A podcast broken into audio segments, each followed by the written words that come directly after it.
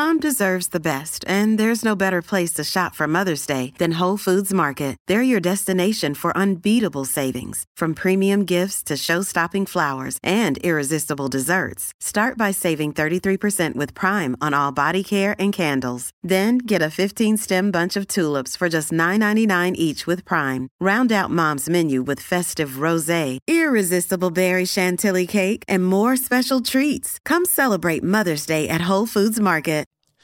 Oh, e finalmente quest'oggi torniamo al manuale del buon argomentatore e torniamo quindi a parlare di argomentazione e buon discutere, cercando di ragionare insieme sulla fallacia che va più di moda oggigiorno, sui social e nella vita reale, ovvero lo Strowman Argument, l'argomento fantoccio. Come si replica bene ad uno Strowman Argument senza cadere nella sua trappolona? Infatti, se non so come smontarla, una fallacia logica potrebbe danneggiare non chi la esprime, ma chi ne è vittima e quindi oggi proviamo a replicare bene all'argomento fantoccio, ma come sempre prima la sigla.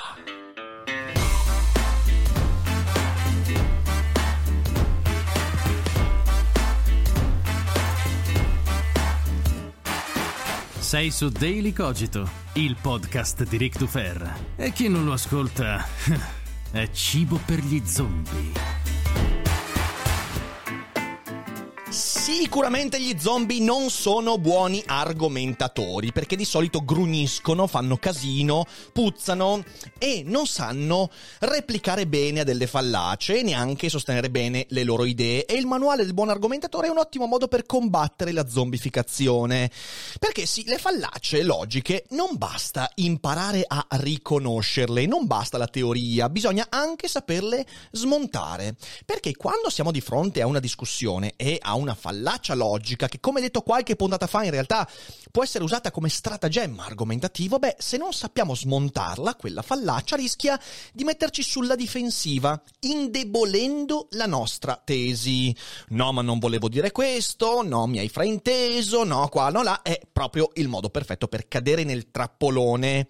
In secondo luogo, la fallacia rischia di sorprenderci, perché magari la conosciamo nella teoria, perché ascoltiamo Daily Cogito, ma non nella pratica perché non abbiamo mai messo in atto una replica degna di questo nome ed è per questo che vi invito sempre a argomentare nella vita reale, ad allenarvi. L'argomentazione è un duello e voi avete mai visto un bravo spadaccino che non si allena? No, il bravo spadaccino si allena. Ecco, le parole, gli argomenti, le tesi sono la nostra arma da spadaccini dell'argomentazione, quindi allenatevi.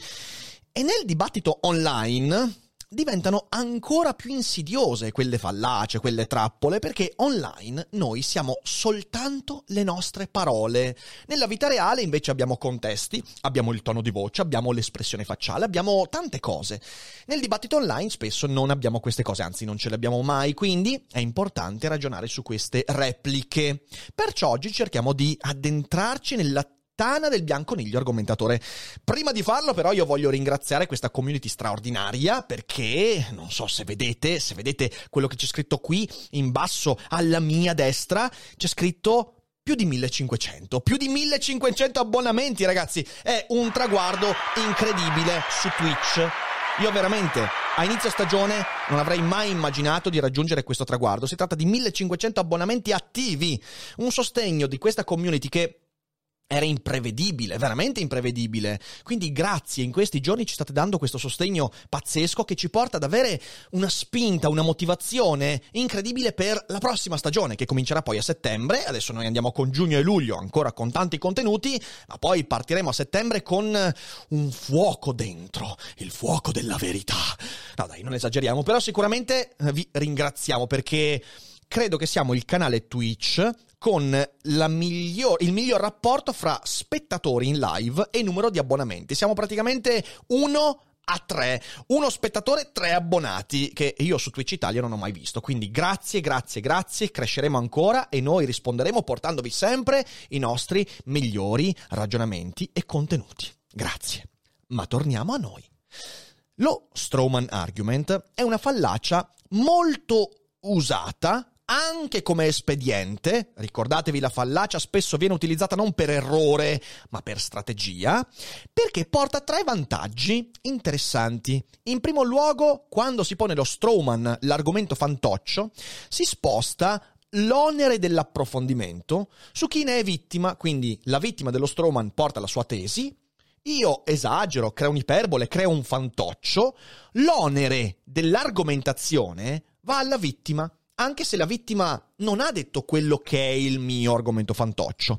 E questo è un modo molto molto sottile per, per mettere in difficoltà il, il mio, il mio, avversario. In secondo luogo, lo Strowman si camuffa molto bene da controargomentazione, come vedremo con degli esempi concreti. Quando uno fa l'argomento fantoccio, sembra veramente, a uno sguardo superficiale, un controargomento, poi non lo è veramente, vedremo perché.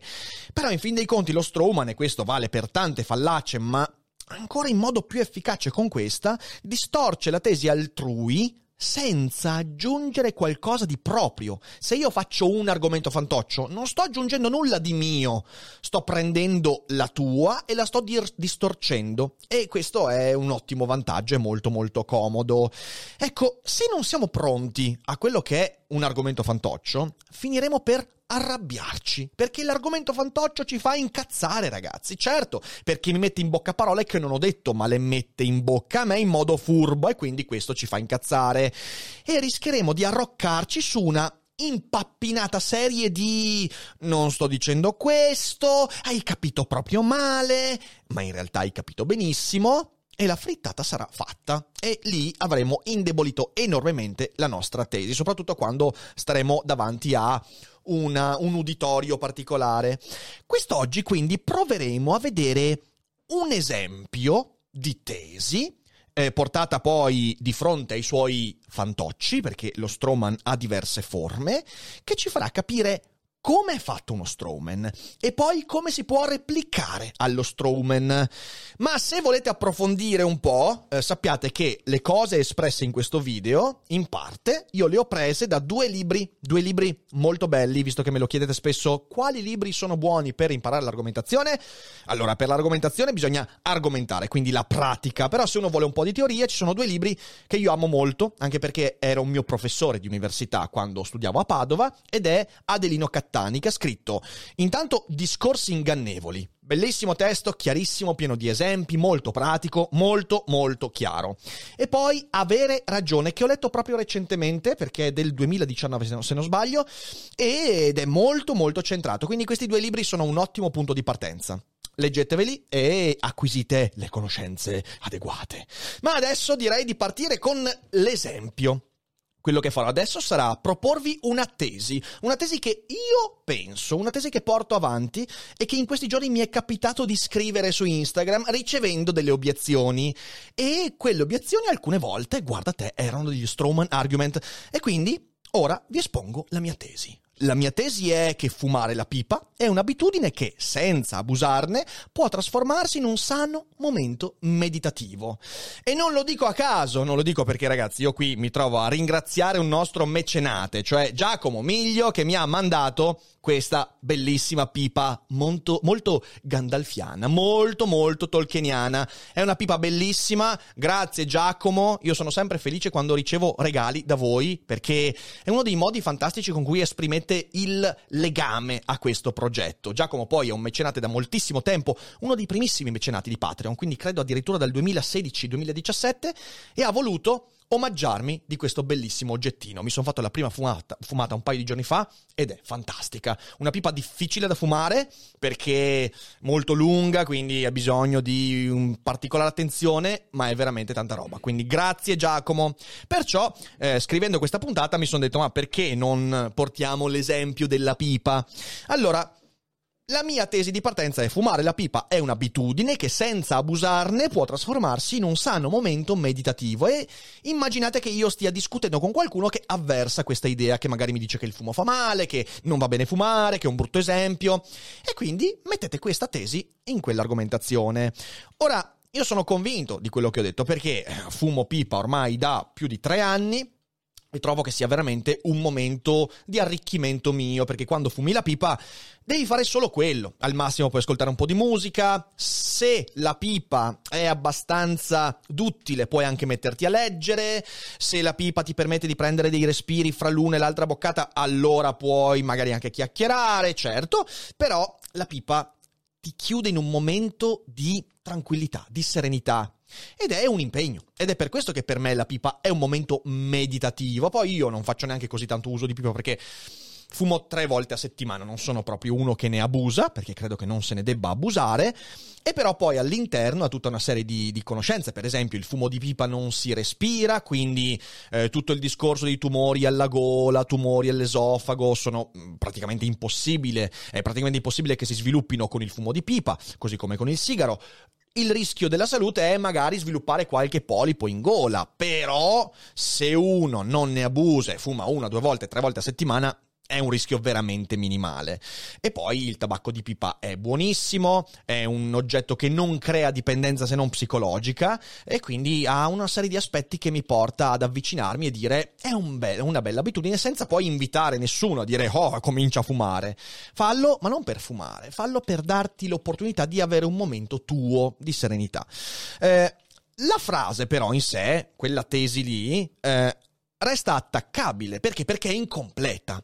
Perché qualsiasi tesi presentata all'inizio è incompleta e questo dobbiamo rendercene conto. Qualsiasi cosa diremo resterà attaccabile perché quando esprimiamo qualcosa esprimiamo soltanto una parte di un problema molto più vasto e sono i legami con la complessità che mi permettono poi di sostenere bene una tesi. Ma ecco che prima di iniziare a creare quei legami, quindi prima di solidificare e rendere credibile quella tesi, ecco che arriva lo Strawman, il cui obiettivo è proprio quello di impedirmi di approfondire la tesi eh, e quindi di impedirmi di darle credibilità. Lo Strawman è fatto proprio quando la tesi è incompleta, perché fra gli spazi di quell'incompletezza può infilarsi e demolire quello che stiamo dicendo. E lo Strawman argument può manifestarsi in quattro diverse forme. In primo luogo la forma dell'estremizzazione, dell'iperbolizzazione. Infatti crea un'iperbole tirando conclusioni esagerate e slegate dalla tesi reale. E quindi è la prima forma e poi facciamo degli esempi. La seconda forma dello Strawman è la parodizzazione, cioè usare il sarcasmo esempi ridicoli per distorcere la tesi e farla sembrare completamente priva di serietà e quindi la parodia della mia tesi. In terzo luogo, la terza forma è la decontestualizzazione, cioè si usa una parte dell'affermazione e la si mette in un contesto conveniente a chi obietta, un contesto però che non era all'interno della discussione in sé per sé. Capite bene che questa è una bella mazzata. Infine la semplificazione, cioè spaccare la tesi e slegarla dalle complesse diverse conclusioni e implicazioni, in maniera da farne una caricatura, una miniatura incompleta. Ora, io ho ordinato questi secondo quelli che secondo me sono gli ordini di frequenza. Secondo me è più frequente l'estremizzazione e meno frequente la semplificazione. Però poi, insomma, non è, non è, detto che sia così, è la mia esperienza. Perciò io tratterò queste, queste forme dello Stroman dal più usato al meno usato. Dico una cosa che è un po' scontata, come vedrete si somigliano fra di loro. Questa formalizzazione dello Strawman è un metodo per esplicitare il modo in cui si manifesta. E poi quelle che andremo a vedere possono anche mischiarsi, prendere forme diverse, sfumature e via dicendo, insomma, però questo mi sembra molto chiaro. Partiamo dall'idea che qualunque tesi può essere ridotta in questo modo da uno strawman, perché lo strawman gioca sul fatto che l'abbiamo esposta in modo ancora incompiuto e anticipa il nostro approfondimento. Io esprimo la tesi, vorrei e anzi dovrei dire altro, ma arriva l'obiezione da strawman prima che io possa farlo e quindi crea una deviazione, un bypass che cerca di danneggiare la credibilità della tesi. E allora, di fronte a queste quattro forme, estremizzazione, parodizzazione, decontestualizzazione e semplificazione, come posso rispondere? Qual è la buona replica? Vediamolo insieme. Estremizzazione. Partendo sempre da quella tesi, vi ripeto la tesi perché magari così facciamo eh, qui repetita Juvent, la mia tesi è Fumare la pipa è un'abitudine che senza abusarne può trasformarsi in un sano momento mm, meditativo. Questa è la mia tesi e allora ecco che arriva la replica e la replica della forma dell'estremizzazione è quindi stai dicendo che i vizi sono un buon modo di meditare. Ah, farò yoga con l'eroina. Ecco, estremizzazione. Si prendono degli elementi della frase, si eh, distorcono portandoli ad iperbole, yoga ed eroina, ok? Quindi due elementi anche facilmente riconoscibili, soprattutto eroina eh, legato al fumo di pipa, che è evidentemente un'iperbole, e con una premessa. I vizi sono un buon modo di meditare, che è ovviamente anche un rovesciamento, perché nella tesi io non ho detto quello, ho detto che può diventare un buon modo per meditare, ma non ho detto che i vizi possono tutti diventare quella cosa lì. Quindi doppia estremizzazione. Qual è un cattivo modo di rispondere a, questa, eh, a questo Strowman?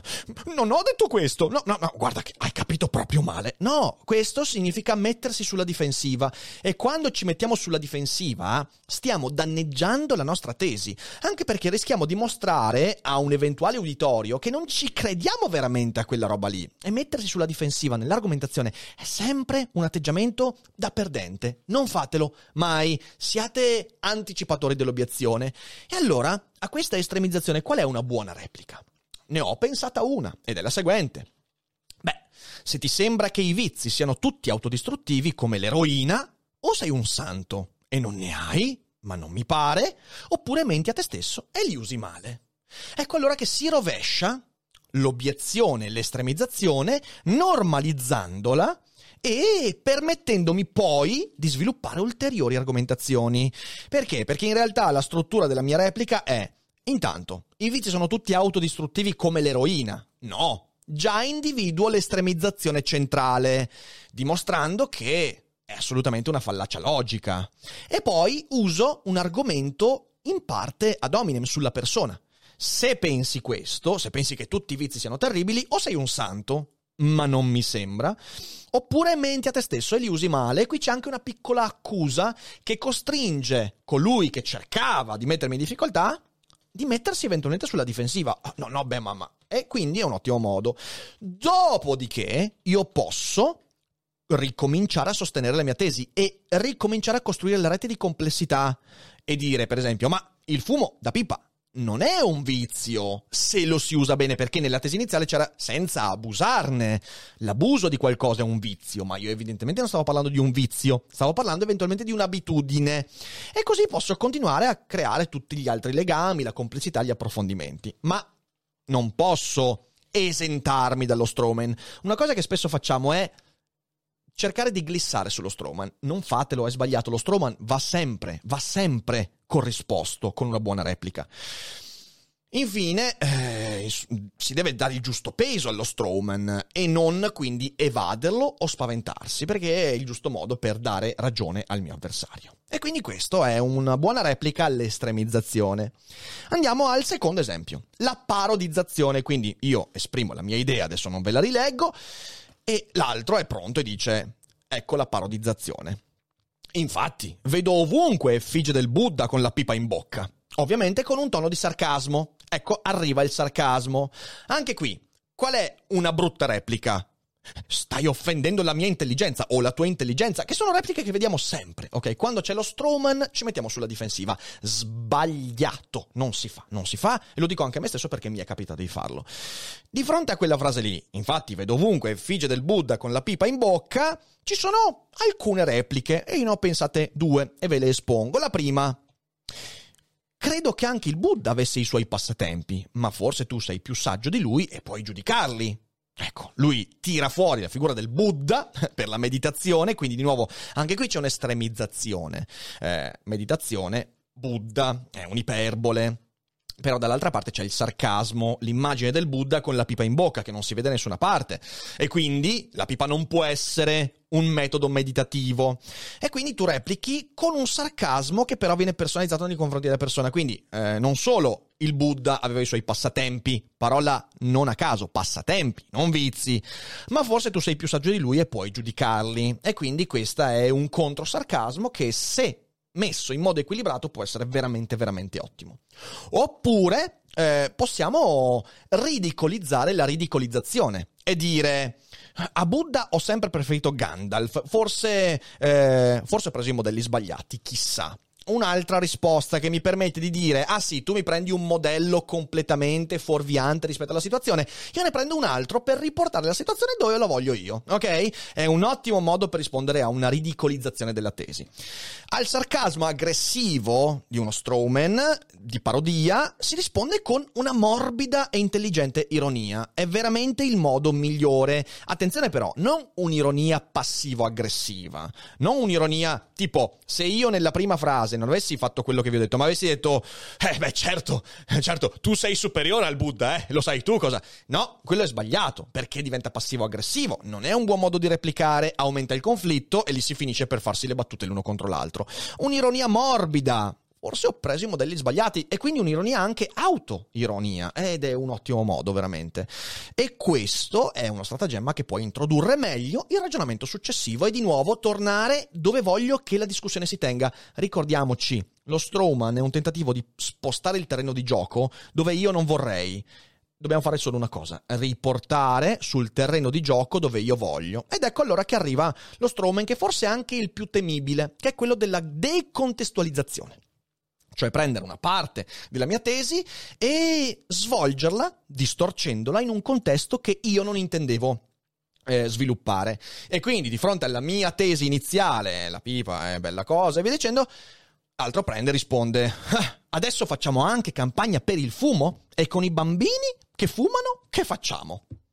La risposta da non dare qua è non ho mai neanche pensato che i bambini dovessero iniziare a fumare la pipa. No, sbagliato, wrong. Non si fa, ok? No.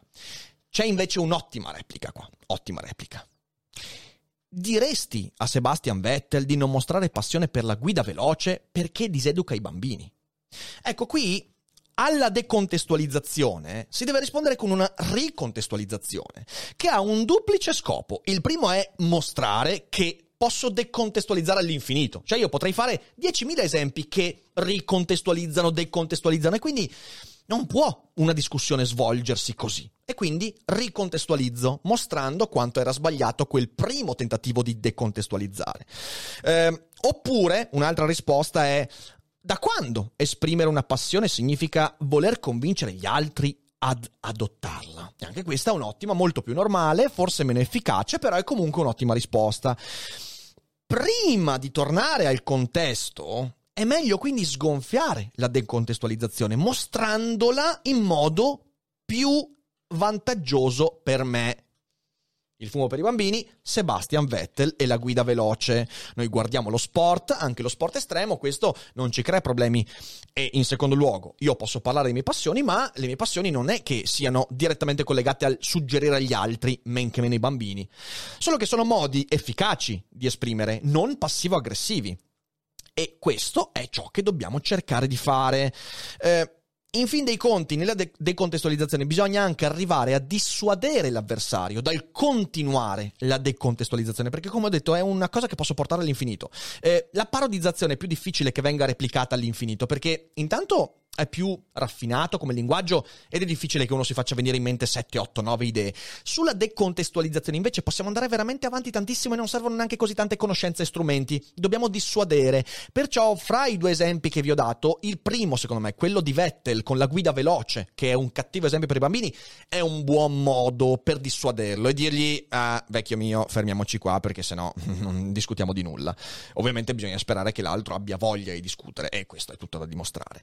E quindi nella decontestualizzazione eh, si cerca di riportare sul terreno di scontro da me scelto. Ora, delimitare il terreno di scontro è importante, è fondamentale capire quali sono i confini, ma non si può fare in modo totale preliminarmente, perché la discussione ha questo aspetto che il terreno di scontro si va a delimitare mano a mano che si argomenta e quindi le fuoriuscite decontestualizzanti sono sempre all'ordine del giorno. Stiamoci attenti e rispondiamo in modo adeguato.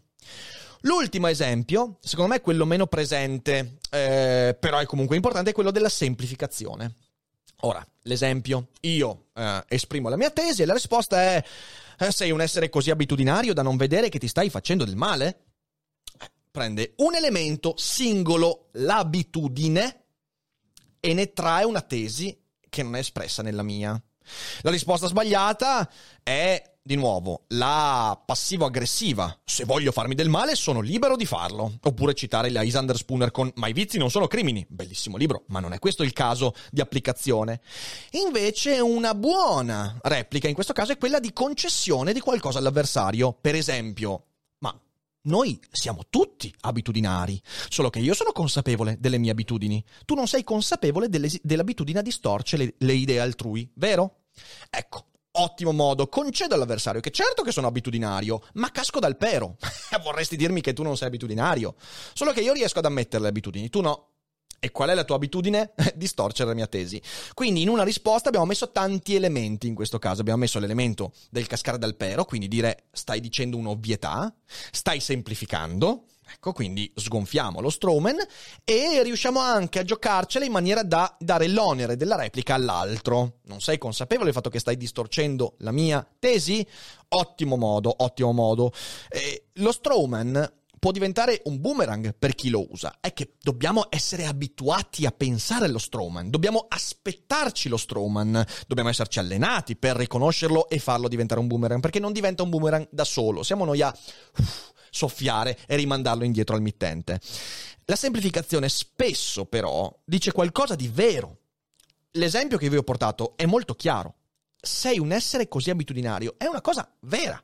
E partire dal concedere questo punto è il modo perfetto per distruggere lo Strowman. Quindi dice qualcosa di vero. Concedo quella verità e la uso contro l'altro. Fenomenale. Quindi è un ottimo modo per rispondere allo, allo semplificatorio.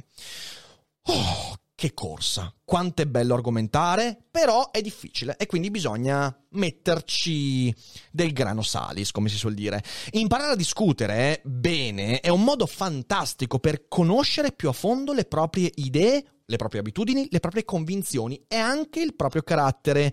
Ricordati però di usare il tuo tempo e le tue parole in modo proficuo, non perdendo occasioni per migliorare il modo con cui discuti.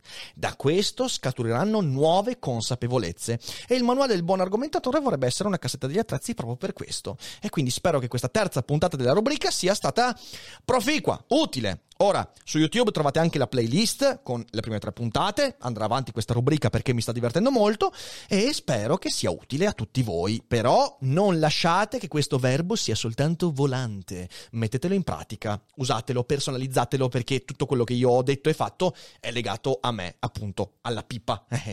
la fumo io la pipa. Se qualcuno di voi fuma la pipa, bene, bravi, fatelo eh, con, con parsimonia.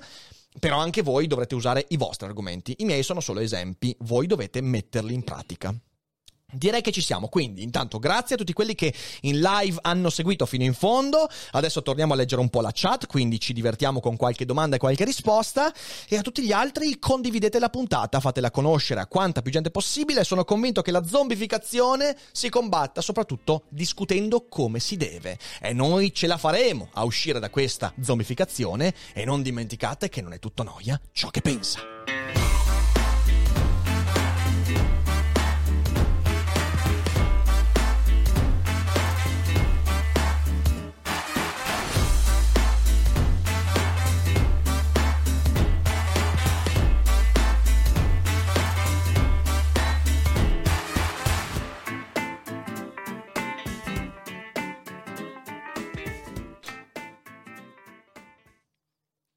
Vacanze in Sicilia o in Sardegna. Con i traghetti GNV viaggi in relax, porti tutto quello che vuoi e ottieni super vantaggi. Col nuovo programma Fedeltà MyGNV accumuli punti viaggiando, ricevi un cashback del 20% e tanti sconti a bordo. Non c'è modo più conveniente per andare in vacanza. Scopri i dettagli su gnv.it.